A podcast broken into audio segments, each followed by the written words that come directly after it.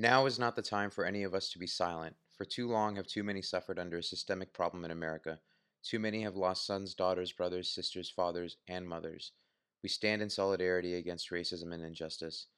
Now is the time for all to do our part and end anti black racism and violence. Many of us at Naughty Dog are donating to national and local organizations. Please consider donating yourself. We hope to see the beginning of lasting change for people of color in America. Hashtag Black Lives Matter.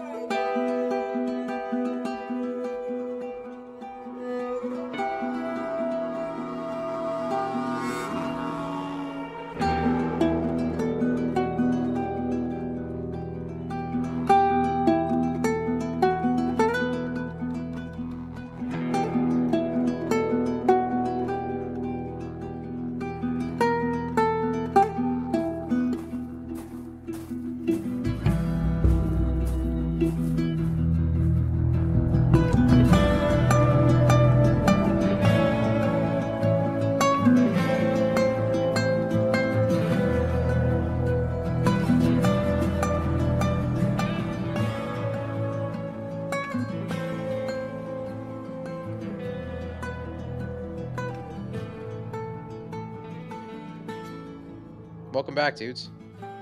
Welcome. Hello there. Back. How's it going? You know, living. You know, doing uh just being here talking about Last of Us, that's all. And thinking about Last of Us. We're getting closer and closer to the Last of Us Part Two. That was weird the way that you said that. I know what you were trying to do, but it just you know when you hear people talk, it and didn't come out the way I wanted to. Yeah, they want to like accentuate certain parts, but like they just can't. They don't have the the the like the. You know what I'm trying to say? Uh, like like exactly the what right you just tried to say? Exactly what you just Yeah. tried to say and then yeah. Yeah, yeah, yeah. We're all we're all in the same uh, we're all in the same boat here. We're all I saying mean, the same things. We're 4 for 4 with awkward starts, so we Yeah. wouldn't have it any other way. No, thank you. It's great. Um, that's our podcast this week. So thanks for joining us. uh, so we left on a pretty uh, big, somber, questionable, cliffhanger-ish note last episode. Um, was we talked about it being one of the most impactful parts of the game, where we didn't really know um, what was going to happen next. We talked a lot about how this game so far has subverted a lot of your expectations. It's not really afraid to kill off any character, or it's not really afraid to take the path that you don't expect it to take. Um, so really excited to talk about this week because it's a it's it's a pretty big point of the game where I, I you know obviously having played it before, I think all of us uh, when we first played it probably reached this point and we're like, what the fuck just happened? Um, so I'm excited to dive in and talk a little bit more about it. So last week we left off just a quick recap. Last week we left off um, where the uh, the military-ish, the militant people, and like the security in the university essentially had converged on Joel and Ellie. Um, Joel, in an act to protect Ellie, is uh, like basically falls off like a, a higher platform and is impaled on like this rusty metal thingy sticking out of the ground. Um, and he basically is stumbling his way back to the horse so that they can get off the university grounds as they continue their search for the fireflies. And then as they get onto the horse and as they're leaving the university safely, Joel falls off the horse and appearing to pass out or is not conscious. And then it very abruptly cuts to the wintertime and we are suddenly playing as Ellie. And that's where we left off last week. Uh, last Mhm. week. So wintertime. Yeah. Um, it's pretty. Uh, it's pretty interesting that it just kind of drops us in and doesn't really. There's no dialogue. There's nothing. We just see Ellie with a bow and arrow. no, no, no, no, Um, no, no, no. It- we don't just see Ellie with a bow Actually, and the, arrow. no, no, no. We see the We death see of that a poor rabbit. rabbit just get Yeah. Oh yes. I remember just Yeah. being just like, "Oh, what a destroyed good-" by the arrow. I felt. Have you guys seen that? Uh, I forget who it through. was. Did you guys see that like uh, streamer who was like reacting to that for the first time? And then No, they're I just like, No. "Oh my god, it's such a cute little bunny!" And then like you just see the arrow, and she's like, "Oh my god!" it's so funny. Oh man, And then they realize in about five minutes that they have to hunt a deer down across the entire across the whole Yeah. map. map, yeah. right? Yeah, across the whole map. That Yeah. that basically brings you right to where you don't want to be. fucking deer. Um, yeah, okay, I forgot about that. Clearly, the rabbit didn't have an impact on me like the way that it did on that streamer. And us. No. And us over here. and us. Yeah, and you guys, I, I seem seem to be the only one that wasn't impacted by it, You were just like, yeah, that's a regular day in Cuba for me.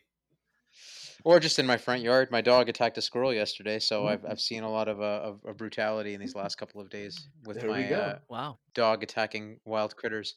Yeah, it's great. Cat's dead. Um. Okay, so we see Ellie after seeing a rabbit brutally uh, murdered.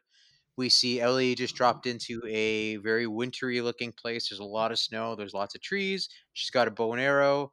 And what happens at this point? We hunt a deer, basically, We are for the next. trying to We're hunting for we're hunting a deer, yeah. So we're When we finally catch this deer, traveling this new snowy terrain. yeah, you finally catch this deer, and then we're all of a sudden confronted with Monsieur David. Who we don't know just yet, but we uh, we do find out a lot about David's character um, as we kind of are are in this like weird villagey area. David appearingly is very uh, like protective, or it, it like seems good natured at the beginning. Um, he's willing to be able to provide Ellie with medicine. So Mhm. this is one thing actually that I, I uh, I'm going to comment on really quickly because I remember Joel's uh like death slash not knowing where he's at being a lot more suspenseful and a lot more drawn out.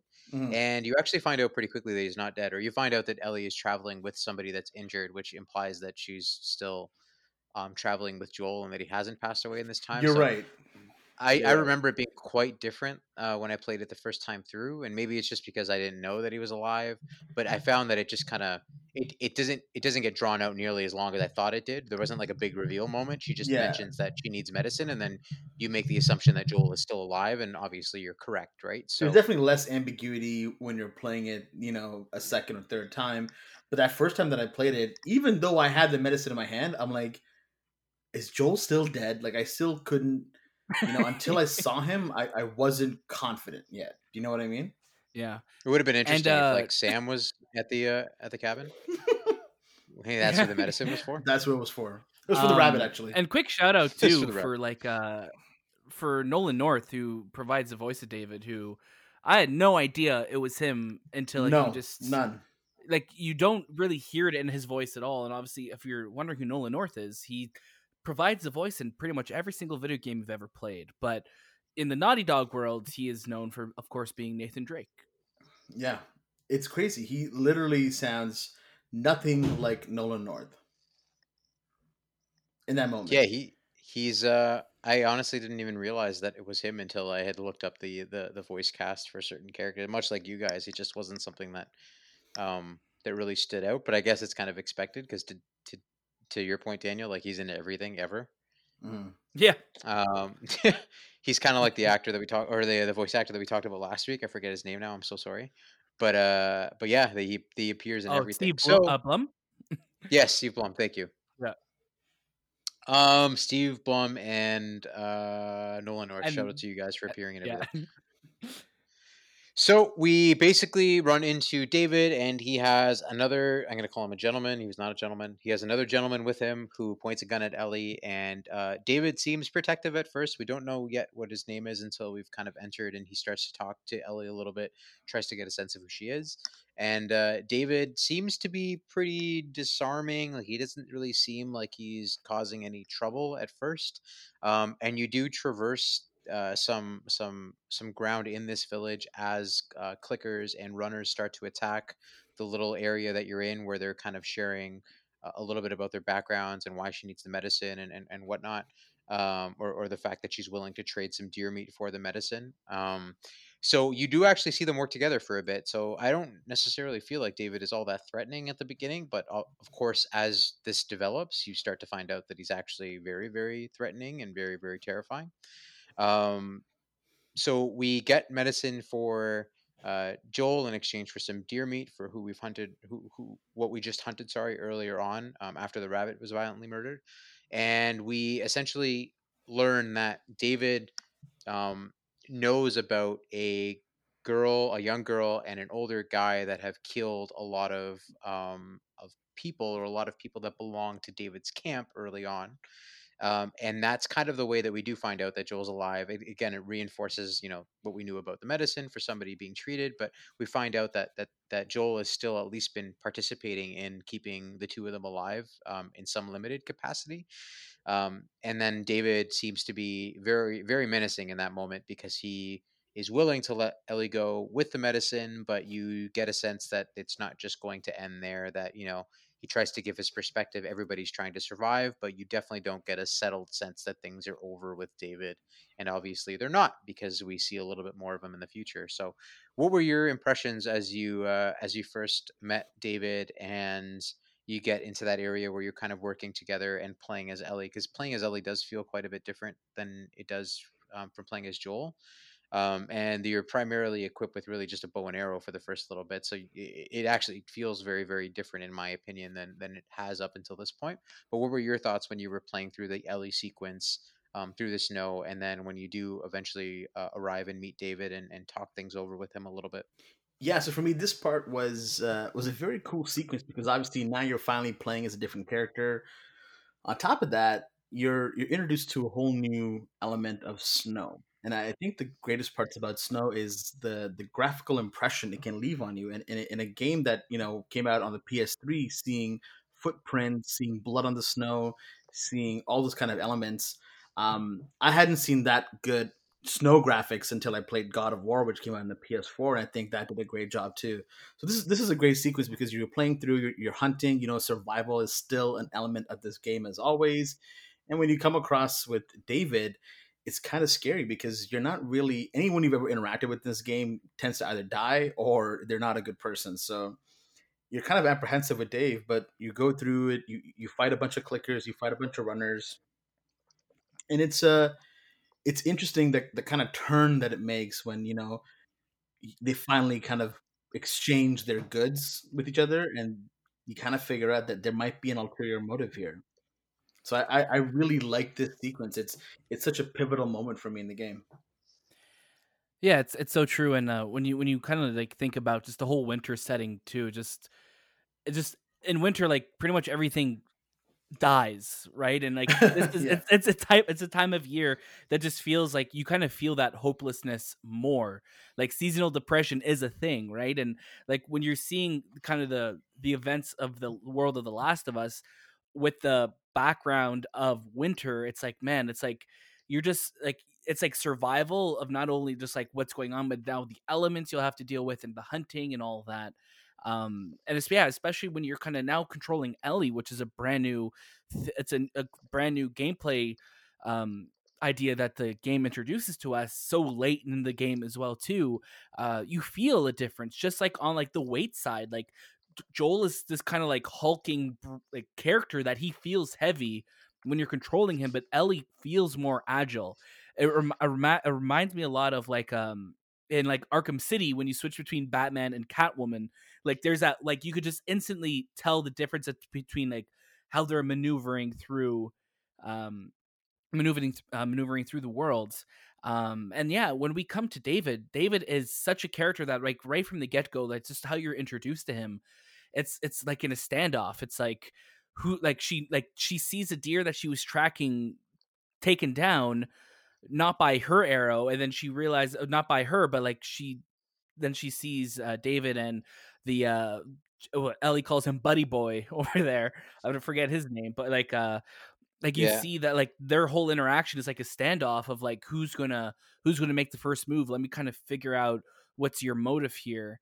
Um, and then the gut, the game just literally from there, like once Buddy Boy goes to get the medicine, it just turns into a horde mode. Like you're literally just like, okay, batten down the hatches. You are everything you've learned in this game about being stealth and going quietly. It's like you're going to make as much noise as possible now because it's a shootout now.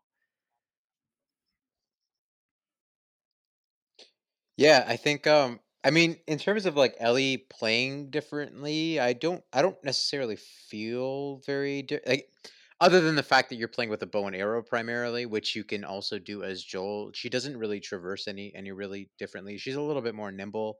Um, in the way that you can kind of avoid uh, conflict, as you can see later on in this chapter. But definitely in the part leading up to when you get to David, and even as you're kind of navigating uh, like the the area where you're trying to escape, you don't really feel that different as her. But I, I don't want to talk too much about part two, but it looks like that's something that they've made very very apparent in part two. Like the way that Ellie traverses is much different, given that she's less grounded and she's a little bit more nimble and she's smaller. She can fit in smaller areas. She can jump, all that kind of stuff.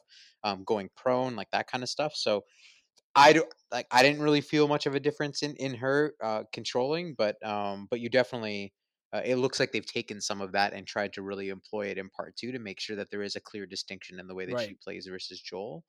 Um, moving on to the next part, so now we see Ellie get back. Uh, she gets this medicine from from David um, and from Buddy Boy, and she gets back to uh, the house or basement or you know whatever area she's in, and you can see Joel is very much struggling still um, as a result of his wound. He's been stitched up.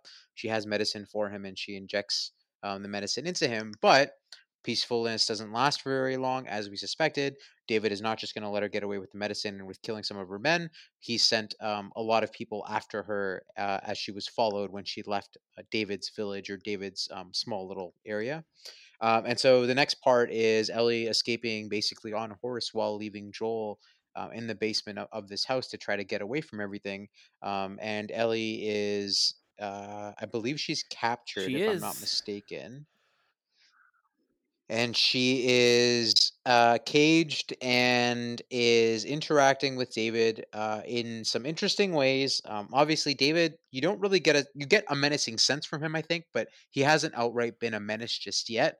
Um, Ellie does see them cutting up like a body, and she assumed. Well, I guess she doesn't assume vocally, but you could see why she would assume that that might be Joel because they found her. There's the assumption is maybe they found Joel as well. Um, but you see him cutting off body parts, and it's a very, very grueling Oh, scene it's when they're in the butcher it's shop. super really it's super up. messed up, and especially when he hands her the plate of food, and she's just like, "Oh, is this this what is this?" Yep. And he's like, "Deer," and she's like, "And what else?" And she's like, "And it's like, oh, just some other stuff," and like that's just disgusting. Like you know, There's like these guys are cannibals. These guys, this is what they do to survive. There's a great line in this in this sequence here when you know uh, when she breaks his finger, and you know she plays that whole innocent card of like, like you know, it's like he's like, "Oh, what's your name?" And it's like, and she says like, I think she says like Ellie. Uh, you, you can tell them that a little girl broke your finger or whatever. You know, it's something like that. I'm, I'm butchering the line, but it's so well delivered. Yeah, and and just a follow up to that too, because uh, uh, Ellie kind of like earlier in that conversation, she's talking to David, and she's just like, "Are you gonna? What are you gonna do? Cut me into little tiny pieces or something?" Yeah. And David uses that line against her after he she says her part about, "Oh, you could tell a little girl did this to you." Mhm. And then he kind of just looks at her like and so menacingly just says. What was it you said? Little tiny pieces. See you in the morning, Ellie. And it's just like, oh my Something god, like that. yeah, she says so Ellie. intense. She says Ellie, and then he's like, "What?" He's like, "Tell him that Ellie is a little girl that broke your fucking finger," and it's just so well done. Oh, phenomenal! Absolutely phenomenal. Yeah, you really get a sense of independence on Ellie's part. Like, uh, like one of the things that I was really thinking of here is is the way that Ellie is is um, scavenging and she's hiding. She learned a lot from Joel, as much as you don't see it in um in like the interactions that she has with other people. Like, it's very clear that her survival instincts, the idea of hunting, being very resourceful, being very sneaky, being very intentional about the actions that she's taking, whether she trusts people and stuff like that. She's taken a lot of that from Joel. Um, and there was a part where I was playing through the sequence and I was just thinking like the Jolie that the, sorry the Joel the the Ellie that you met at the beginning of the game would definitely not be the Ellie that we're seeing right now had she not spent as much time as she had with Joel. So you see a lot of that imparted on her, which is what allows her to be able to survive throughout some of these sequences when she's you know severely outnumbered and she's really not in a place of power at all. Um, but she she really starts to adopt what we've talked about so much with Joel, which is the survive at any costs mentality. Um, and you see that throughout the sequence that leads up to her capture, but especially when she's been captured and she's kind of backed into corner, and obviously she's um, not the most physically dominating person in the circumstances that she's in, but she does find a way to get out of it, right? In a pretty gruesome way. One thing that I do love in the direction here too, and I'm going to just call out the direction for a moment, um, the fact that it cuts back and forth between Ellie and Joel um, up until the point where you're in the in the I think Yeah, it's the the- diner with um, or in, in the lodge. Yeah with, so with, uh, yeah so literally like at this point once uh uh we kind of escape and we begin our uh, pursuit of David now, this game just literally just turns it up to 11 with the the anxiety because you're literally switching between Ellie now like Ellie is kind of pursuing him and then we kind of get to Joel who's now waking up and trying to figure out where's Ellie so that becomes his priority. So Joel at this point too I just find he's like ruthless. Um, he will do whatever it takes to find Ellie now because Ellie is the most important par- person in his life um, and he is just taking fools down no prisoner um, and there's a there's a scene where he's like interrogating a guy, trying to find out where Ellie is, and Oh he God. literally just like he asks where she is, and he's like, "Oh, like fuck you, man, I'm not going to tell you shit." And then he literally Oh. takes his knife and stabs it into this dude's kneecap, and he's like, Mhm. "I," he's like, "I will pop your kneecap off right now." Oh, I felt that. Oh, and the music, the way the music changes there too, it becomes so serious and Yeah. it's so scary. And you just see the rage and anger in his eyes. And like right as Joel's leaving that kind of I guess that cabin that they're in, um, the other guy's like, I'm not telling you shit. He's like, It's okay, I believe that guy, and he kills him too.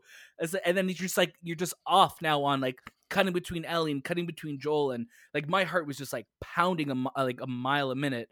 Uh, with during this sequence. It's absolutely absolutely amazing. I love going back and playing this part because I don't remember some of these specific moments. Um, like you remember the the general um, like like aura of of Joel and like certain things that he does, but like this is one of those moments where like you're seeing brutal violence after brutal violence. Like you just saw a body get cut up. You just see Joel uh yeah, stab a dude's knee and then threaten to pop his kneecap off and and is like basically torturing these dudes in a really really violent way as his friend is watching in the corner and he's just absolutely ruthless. And he's not yelling, he's not like over the top. He's very like composed and just like driven. Like he's like this is what you're to tell me, this is what I need to know. And then he just disposes of these two dudes in like within a minute. It's it's it's like this heart pumping like you described it like you're just kind of high off of the energy that that Joel kind of gives you in that moment and it's it's pretty you know he's obviously still laboring we've seen him be administered medicine and he's got this massive gash in his stomach that's stitched through but like he's out and he's he's administering a lot of pain to a lot of people for taking Ellie um, and it's just it's such a great sequence and that cutting back and forth like I mentioned with the direction like you're not really you can see them kind of converging and you know that their stories are going to cross at some point in time but it's just really interesting whenever you see uh, you know Joel's story progress and he's getting closer to Ellie and then Ellie's sto- uh, story with David progressing in a certain way and you just see that that pending moment where they're going to kind of meet up and it's just really really well done. It feels very cinematic and, and it's not something I've seen a lot of games do where they're willing to jump between scenes like that or, or between protagonists so Yeah. um, shout out to for Naughty uh, to Naughty Dog for just doing something that we really haven't. I really haven't seen before. I don't know if you guys have in other games, but a narrative is yeah, I mean, really es- appeared that way to especially me. I don't think in this close proximity to one another, at least, because you know I mentioned earlier uh, Arkham City, where we have sequences of playing as Batman, then it cuts to kind of Catwoman, and there's some it's interwoven a little bit that way, but not on the level of of how quickly it's happening. It's like you're progressing a little bit with Joel, you're taking dudes down, you're popping kneecaps like no tomorrow, Oh God. uh, and then it will just and then it will just progress. wait a second. Wait a second. Wait a second. Did you just say "Oh God" to the guy popping a kneecap when you shot a dude listen, 15 times in the head, listen. That guy was turning. it was he was doing him a favor. Like popping a knee, popping a kneecap isn't gonna kill the guy, but it's like No. it's like a lot of work, you know. it's a lot of work. It will change. Yeah. his It will life. change Yeah, his life. Joel is just like in literally in rage mode, just trying to get there. and he went full Spartan mode. He he Spartan rage. He unlocked that. Uh, as, and then you're just kind of going to Ellie, and like you're just seeing these their kind of timelines converging, and like it's just such a powerful moment when they actually do meet up, and we kind of see what's happening between Ellie and David at this point. I'll let you uh, take the story beat over from here, Daniel. Yeah, I think uh, so. At this point, we're basically seeing their stories converge, like we talked about, um, and we end up in a spot where Ellie um, causes a lot of havoc. So she is taken out of the cage after breaking um, after breaking David's fingers, and he takes her out of the cage, and they basically put her on a on a on a on the platform that we see them uh, chopping up the previous person who we don't know uh, their body, and David basically goes to swing to cut Ellie's head off or just basically injure her Mhm. in a very significant way. And there's a moment where I forget what distracts David, but there's a moment that he gets distracted very, very, very uh, quickly, and she takes it as an opportunity to basically uh, just fuck, just fuck this other dude up that's holding her down in favor of David, and she she sticks basically a butcher knife in his neck, and then just kind of runs away from David and is able to kind of navigate out of this space, and then you're sneaking through the town, getting away from all of David's people. Um, and it's a really, really great sequence because there's flurries. It's not there's not a lot of high visibility. So in conjunction with the fact that you don't really have any weapons or anything at this point in time that I remember, I think you can pick up weapons from people that you've killed, but you're really just trying to stay away from the main area or the Right. main streets of the village to try to stay on the outskirts to kind of escape. And then you eventually end up in this one space where you're confronted by David, and it's a pretty, pretty intense sequence between the two of them. And of course, at this point in time, it's cutting back and forth from where we see Joel, and Joel is getting to the place that the person whose kneecap he almost removed uh, marked on the map. And so we're starting to see their stories really start to to, to get close to one another. There's a moment. Um, Um, sorry, go ahead. And then I I was gonna say there's a moment too No, no, where go ahead. uh, you know David is kind of like choking out Ellie, um, and it, it almost like implies like he's gonna not just kill her, but he's gonna do something a little bit. He's a lot worse before he does that. Um, and I and I, kind of like remember watching it and just being just like, is it like where is this going right now? Like, cause it it just it seemed like he was taking it to a level where it's like, is he about to try and like rape Ellie right now? Like, there's like that that moment that's like it's it's not laid out in front of you, but it's like it's a little implied like he's going. It's to, very implied, I'd say. Yeah. yeah it's it's like there's going to be another level taken here um so i was kind of doing some research into that and i actually read that nolan north he uh he was doing an interview with ign back in 2013 and he was asked specifically about this scene and he said that um he's like this is something that uh like david is the type of character that he would have he doesn't see it as rape he sees it as him trying to secure the future of humanity so he would of course try and impregnate a woman um, on his journey, um, and that he is capable, that he would be capable of that. And I just saw Mhm. him like, damn, like that is such a a terrifying way to think of that. Um, and But what it's realistic, character- too. Yeah, and what this character was uh, could have been capable of if he was the the vector of the scene. Yeah, you definitely get that implication throughout it, and it's kind of it makes you really uncomfortable with David's character. Again, a character that wasn't very uh I didn't feel necessarily early on as threatened by him or that he was as menacing, but then as you gradually see the layers of David start to kind of peel away, um, and you get a sense of this even as Joel goes into the uh, to the area that that he knows that Ellie is hiding in. There's all these bodies being held in this cooler, uh, sorry, in this cold room, like from the ceiling, and there's a whole bunch of tools that are being used. So it's very clear that this is something that they've been Right, sustainably right. doing for a period of time and that the person that they cut up in front of Ellie was not just the first Yeah. to have done that. And at least my thoughts there were, you know, David's not a trustworthy character. So when he did feed her the food, he swears to her, but is there a possibility that he also did feed her maybe human meat because we see so much of it um, in in the areas that Joel Exactly. is navigating? There's a possibility he may have just lied to her as well. So it's very discomforting. It's not a great sequence to like to be going through because there's just a lot of ambiguity and things that you can kind of assume but aren't Right. explicitly stated. But yeah, super super and uncomfortable. uh, this game tells us thing. too not to trust this character almost a few minutes after meeting him once he once david and ellie kind of first meets uh and ellie is pointing her arrow at them like saying hey put down your guns they lay down their weapons and it's not until they're kind of in that i guess that locker room in a in a, like, in the next scene that he pulls out a gun and Yes, she's like yeah. you had a gun and it's like right Yeah. from that moment you knew that he's hiding something and Yeah. you can't trust this character I guess there's two ways to see it though, because if he had the gun, there would have been ample opportunity to have shot Ellie. But if he was not holding the gun because he wanted to bait her into revealing where Joel was, knowing that there was a girl and a guy traveling with them, and obviously he only saw the girl um, hunting the, the deer, then maybe it was a self motivate uh, a self motivation.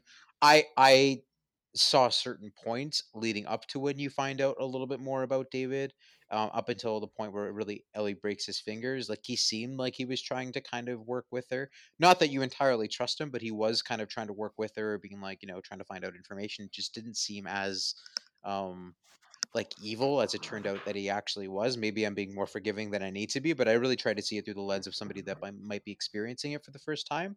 Um, but yeah, like he he obviously is, and he's got a lot to hide. But what his motivations were for hiding a lot of that stuff, it's kind of hard to tell whether he intended to do something different with Ellie, whether that's some of the stuff that you know was implied, um, or that you kind of get a vibe for that you mentioned, uh, uh, Baps, or whether it was just a matter of he was waiting for the right opportunity to let her go so that he could lead the rest of them to Joel and eventually kill Joel and then take care of both of them. More meat for everybody God. else. I guess, if you want to What a look weird at way it to say meat. that. really. More In a meat dark- for everybody. But that's the reality. Like we did Looks see- like meat's back on we the did see menu, people- boys. But keep in mind, like remember if you pick up one of the notes that's in that cooler where you see the bodies, it, it weighs out how much um, meat was being picked up by pound. So it was something that was on on the on the uh, on the mind of the colony that was going out and finding people and using them. So it, it's kind of fucked up, but it's implied throughout kind of the course of when you're exploring with Joel. So um, I don't think it's that outlandish. It's gross, but it's not necessarily that outlandish for what we saw from David.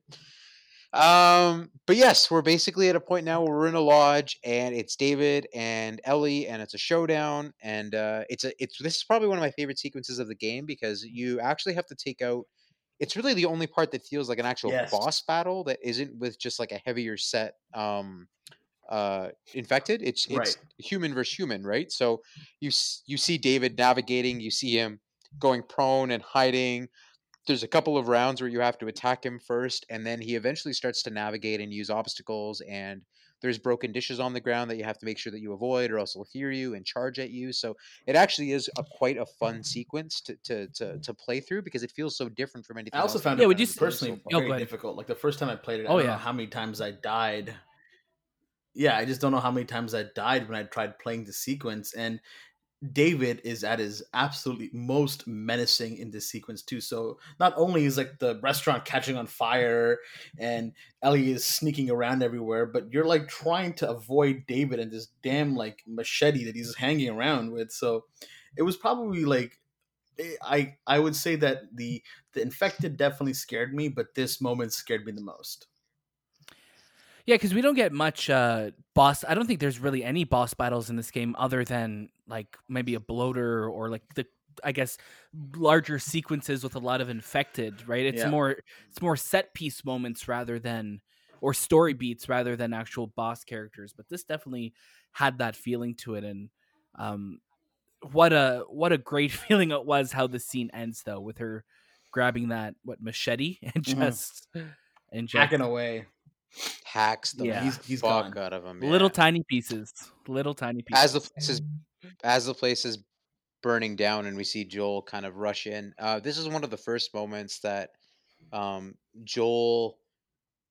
Well, we see actually Joel interact with her after everything that they went through in the university. Um, we talked about Joel kind of being a little bit more warm toward Ellie in those initial segments um, when you're leading up to the university about sharing, you know, about his wife and about Sarah a little bit more, um, or his ex-wife, I guess. Um, so you you get a, a, better sense of Joel being warm towards her, not only in his endless pursuit of finding Ellie, but also when he picks her up or, or holds her in the in the lodge and calls her baby girl. Like that's something that um it resonated with me because up until this point in time, we've only seen a very, very Right. hard shelled version of Joel, and it seems like he's really softened on on Ellie, and he's protective. He he has embraced his role as her protector, um, but as well as as a as a as a role model for her in a lot of ways, which is what we've seen her carry out throughout the course of this entire sequence. So you never really see them um, together until the end of the sequence, but the beginning of uh, the ending of that sequence, I think, just really shows how much they've been through over those months that we don't see on screen. Um, that's allowed them to be able to to to have the relationship that they have at this point in the game, and also carrying through until the springtime, um, which is where the next chapter picks up. So we've seen David hack to bits. Uh, we see a last shot of Winter is basically a, mach- a very bloodied machete on screen uh, in David's uh, dead corpse. Again, very very graphic. I don't know if there's a more graphic part of this game than uh, than everything that we see happen in the lodge and and and the area that David's involved in. But uh, we basically get to the spring and uh, we talk about how Joel is, you know, starting to kind of break down his barriers with Ellie. And was something that really stood out to me at this point is that Joel, as you're going into the spring, he's actually initiating a lot of the conversation with, Jelly! with, with, with Ellie. I've I've never heard her called did that it before. again. Jelly. That's their that's their uh, couple name, Yeah. you know? That's the two of them Oh combined. god. Yeah, Jelly. like uh, like yeah, that's that's how I'm gonna refer to the two of them now. So yeah, we so we see Jelly basically uh, together in the springtime, and Joel is actually starting to use um, like a lot of of of conversation starters with Ellie. Whereas in the past, we've seen Ellie really try to pull stuff out of Joel. So it's very strange to see Joel be the talkative one. Um, it's very apparent at this point in time that Ellie is introverted and something is on her mind. She seems off, and Joel even brings it up to her at some point, saying, Hey, something seems off. Are you okay? Um, but he continues to have conversations with her about how, you know, when they're done meeting the Fireflies, he's going to teach her how to play guitar. So this is also one of those moments where you start to see that Joel is no longer just trying to accomplish this task, but he's actually thinking about what happens after the task is accomplished, assuming that they're able to meet the Fireflies, you know, fulfill whatever it is that Marlene asks of Joel to fulfill with Ellie, and then the aftermath is, you know, all of these things that they're kind of planning for together. So I thought that was a really, really sweet We also moment. uh just just Um, uh before we go and then- forward, um sorry, go at the end of just just really quickly go back to the end of the David sequence. Um once Joel does get to Ellie, like he also calls her baby girl, like when he's kind of Mhm. hugging her. So it's like you're That's seeing Dan- that that's what Daniel was saying. yeah like it just like it, that just just love how dependent they are on one another now and uh yeah especially going to spring where it definitely feels a lot lighter of a of a of a time to be in and like ellie's kind of talking about her dream that she had about airplanes and things like that it's just it's just showing that like this new way of how they're going about with one another Exactly. Yeah, I'm glad you brought up the dream about the airplane because she also talks about how weird it is that she's never been on a plane, but she was able to dream about one. And Joel said something to the effect of like dreams are weird that way or, or something to that effect. But it is really it is really cool to see them navigating and being very, very um like I don't want to say not serious because the tone of the whole game is very serious, but it's definitely one of the lighter sequences where the stakes don't feel as high as they did in the lodge sequence.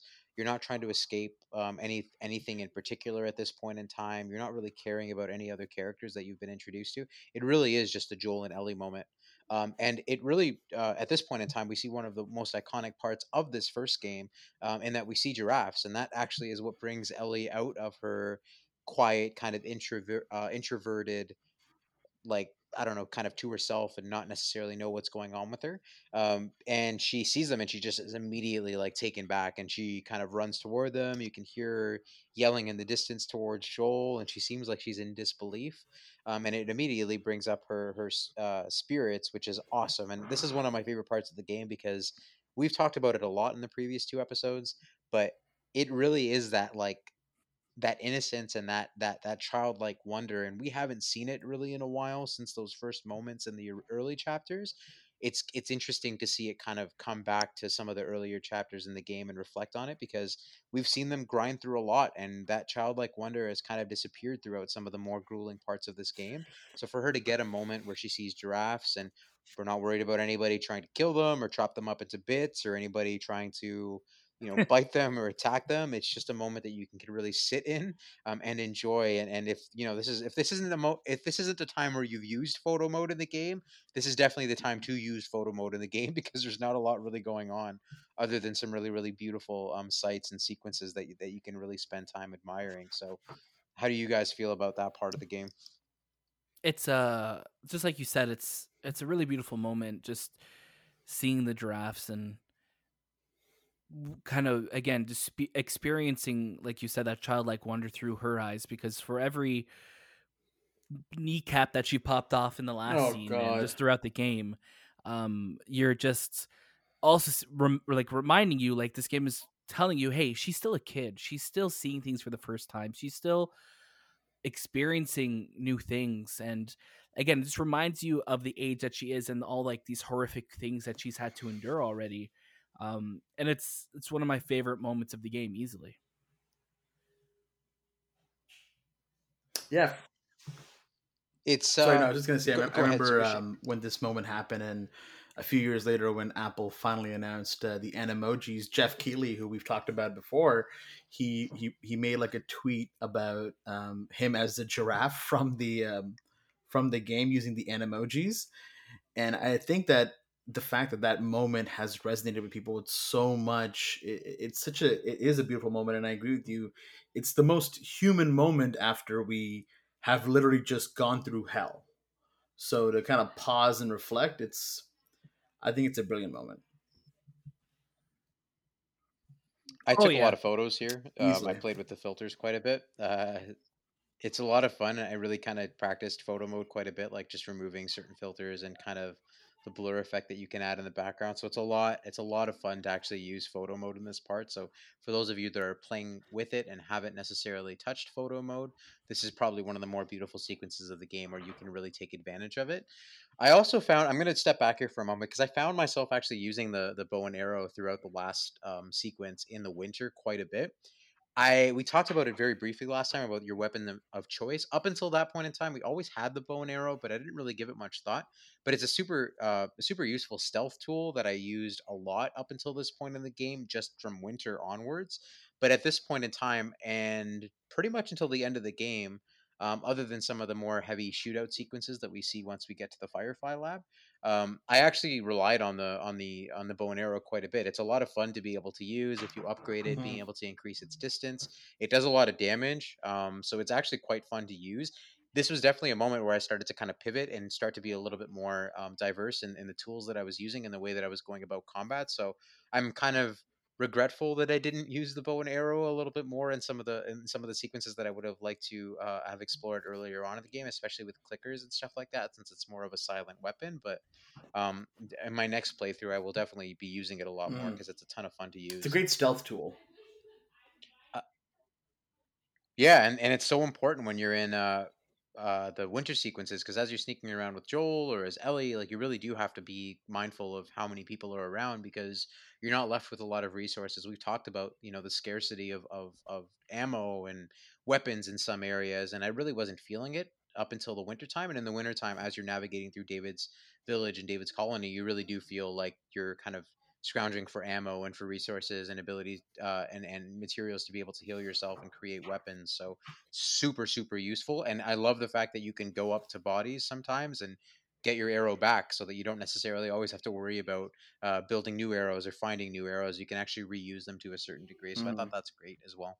Worth mentioning for those of you that, that haven't used the the bow and arrow. Yeah and i'm excited to see where it goes obviously in the sequel because for a lot of what we've seen uh promotional wise for last of us part two we we're seeing a lot of ellie and bow and arrow so yes. um, i'm really excited to see that and see how they're expanding it and just making it even more accessible to use because as much as i loved um, using it uh, i wish that we were able to uh, pick up arrows that we shot like into people that kind of like re loot them and I and I get to that this game also wants us to feel like we're just kind of getting by ammo wise and like kind of resource wise. I would have loved to be able to just like shoot somebody with an arrow and then pick it up again. I think they said you could do that in part 2, so excited to see that. yeah I wonder if you'll be able to upgrade it in ways like. I was always curious about the prospect of Put like, a- a, put a fire scope on it, or, you like, know? different things that you might be able to do. Yeah, put a scope. I'll just make it Yeah. like Far Cry basically, or like Crysis. Um, but yeah, being able to upgrade it, I think it's some in some different ways. That's one thing that I did find a little bit limiting on the tool bench. Um, and whenever you upgrade weapons, is it's only three or four attributes that you can really upgrade uh, upgrade per weapon. It never gets really really sensational, which I think is okay because the game is really grounded in its use of weapons. But I would be interested to find out the way that you might be able to augment or modify something like your bow and arrow, maybe a little bit differently. And the crafting system looks like it's a lot more um, involved in part two than it than it was in part one. It also just Yeah, looks definitely. way cleaner as well. So we have now uh, passed the wonderful giraffes, and again, um, with some of what we've talked about, with Joel being a little bit more um, disarmed now and a lot more approachable and willing to have conversation with Ellie.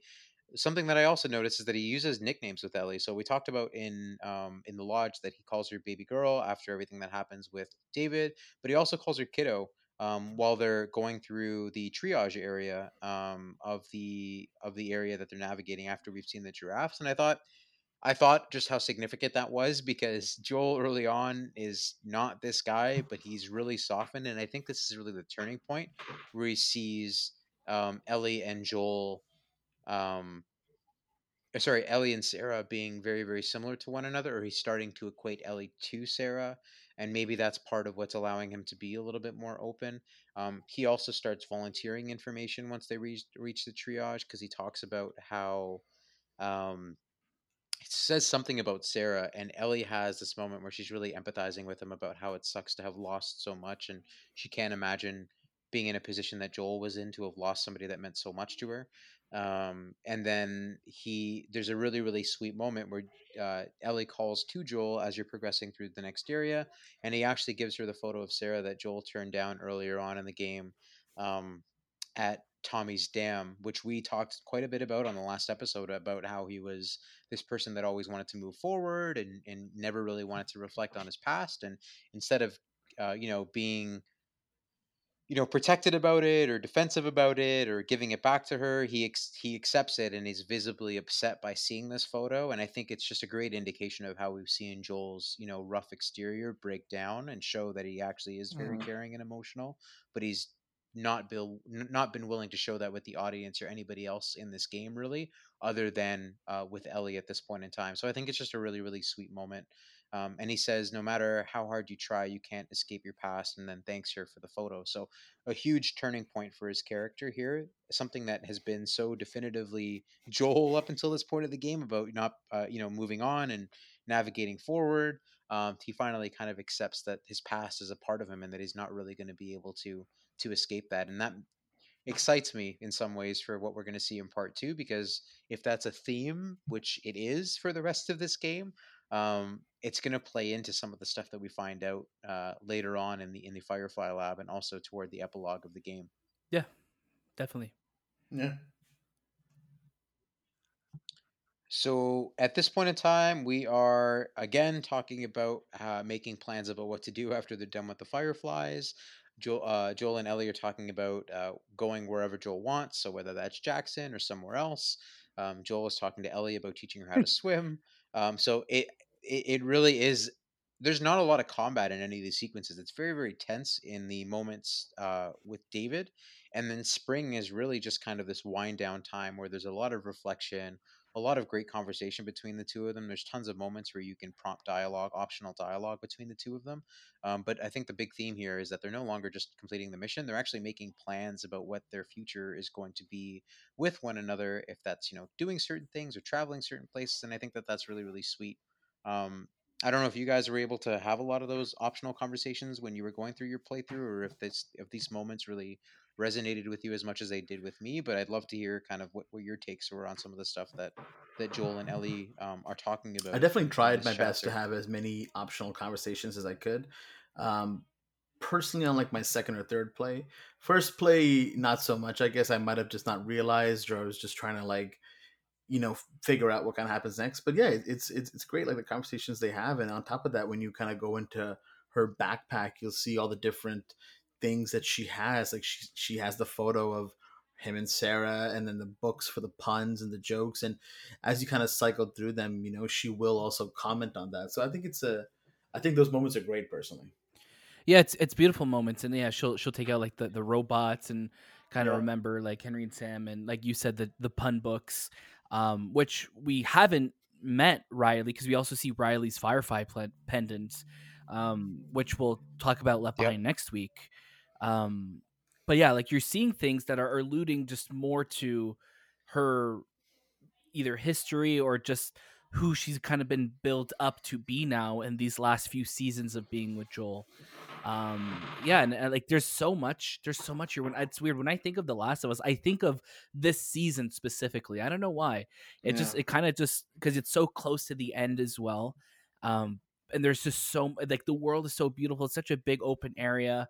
Uh, I hate, I hate, I hate the stupid bus terminal area because I that took me so long to get through because there's so many infected in that sequence that like you really have to be either prepared to fight or be as stealth as possible kind of going across those bus stops. Yeah, I was definitely stealthy in those parts because the uh, the bus uh, the bus terminal's a pain in the ass. I agree, and it's I think it's kind of telling that you can have such a, uh, a difficult if you're playing on some of the more difficult uh, settings. It's definitely one of the more difficult parts of the game to navigate if you're not going the stealth route, just because you can be overrun very easily.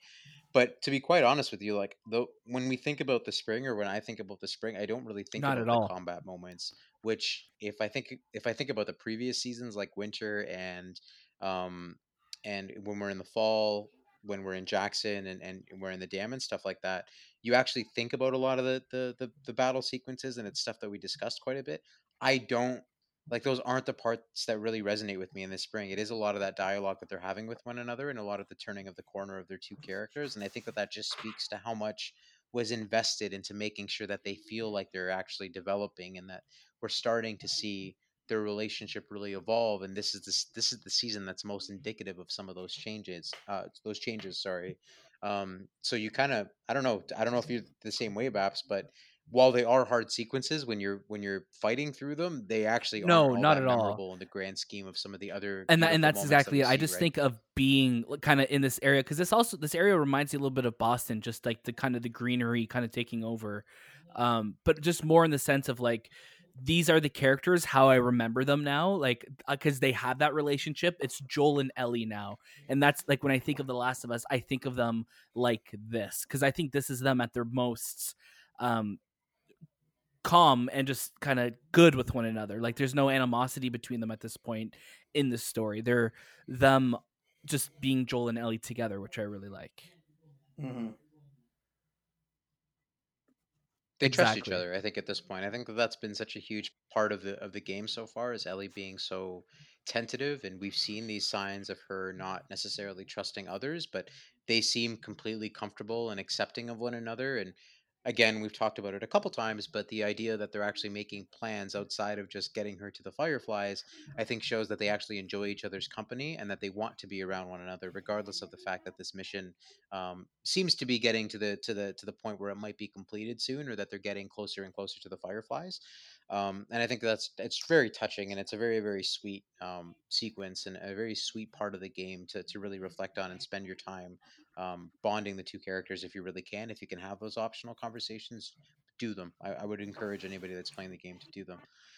Um, at this point in time, so we've been talking about the teaching her uh, Ellie how to swim. The reason that that comes up is because there's a sequence here where Joel is again trying to find wooden paddles to get uh, Ellie to be uh, on so that she can kind of float across. It's it's a theme in the game that she can't swim, so there's always these really comical moments of dialogue whenever he has to find like a, a Yeah. plank for her to step on.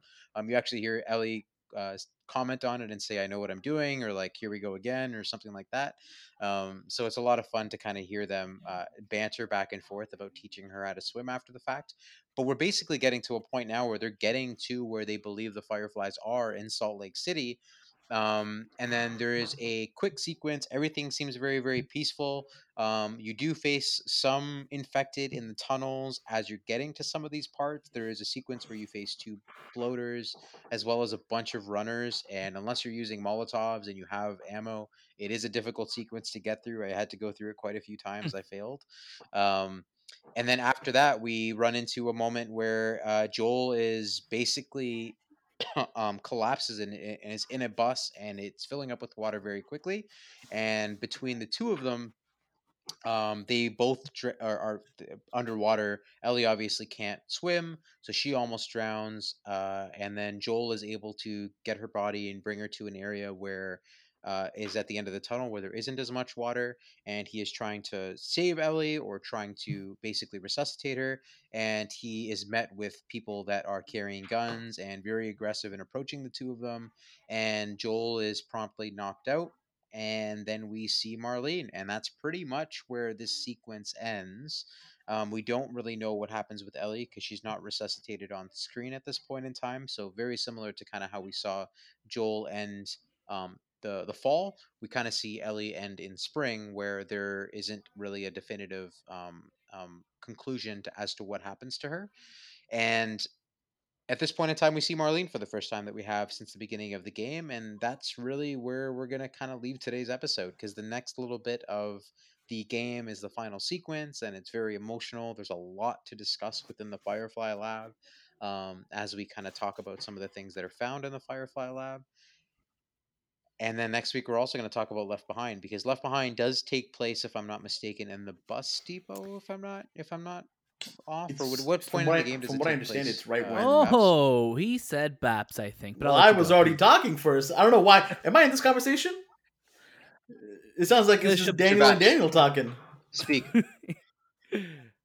D and D. It's D and D on Sunday. All right, go ahead, it's Daniel. Tuesday. No, no, please. No, no, no, no. White, white, white, white, white guys, go ahead. I get it. I get it. No, no, no, no, no. no. Now, I'm now actually want disconnect Shay my to mic.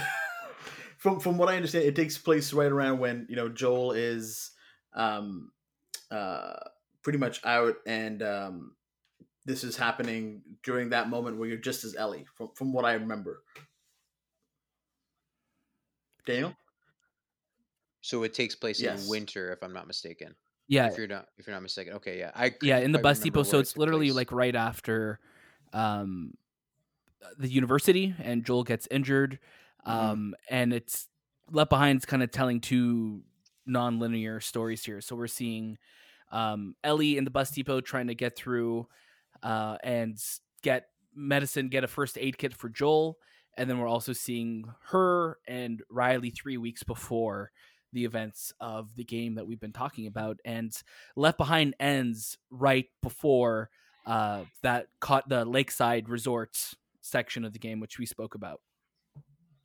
Right. So we'll dive into that next week, and we'll talk about um, some important characters or an important character that has yet to be brought up in the game at this point in time, or hasn't been brought up in a significant capacity. Sorry, as as they are uh, mentioned later on in the game. Um, so we'll talk about that next week, and then we're going to talk about the big finale of the game um, in our in our last episode of covering the narrative of the game, and then we'll have another episode that talks about just the epilogue and some of the lore that has come out of The Last of Us. Um, so super excited to get into these last couple weeks. Thank you everybody who's participated, who's listened, who's sent us questions as we got last week, and um, we're just shortly over two weeks till The Last of Us Part Two. So we are excited to not only finish this podcast series, but also to finish it and being able to play The Last of Us Part Two just a few days after we wrap up the um, the podcast. So thank you everybody. We will be running a contest as well. So for those of you who follow us and have been listening to the Last of Us podcast, thank you. We will be running a contest starting either this Friday or next. I haven't quite decided just yet, so stay stay tuned to the Slice Instagram page. Um, we'll post more details about what that giveaway is. It is Last of Us related. Surprise, surprise. Um, but it will be a lot of fun, um, and hopefully you guys have been listening because there might be some trivia involved into into some stuff. Hint, hint. Episode two. So listen to episode two if you haven't already if there's anything else that you want to add, guys, go ahead. Um, we're a little bit shorter this week than we have been the last couple weeks, but uh, we're going to have a lot to talk about next week and the week after. So if you have any last thoughts, mention them now. Not, or forever hold your kneecaps. Um, yeah, no, I'm just I can't believe how close we are. I mean, we're recording this on June second.